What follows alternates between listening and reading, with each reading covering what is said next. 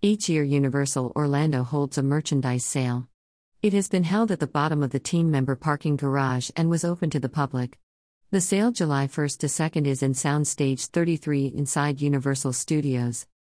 It's all merchandise from the parks.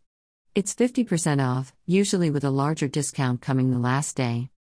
I had an annual pass holder reservation to get in at 9 a.m. The queue was social distanced. Once inside, it was a different story. Some guests were trying, others were right up on you. It was very crowded when I first entered.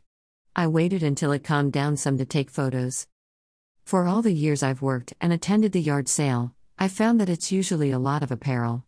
This year there was a decent amount of Harry Potter merchandise, including jewelry. The best thing about going to the sale is seeing team member friends.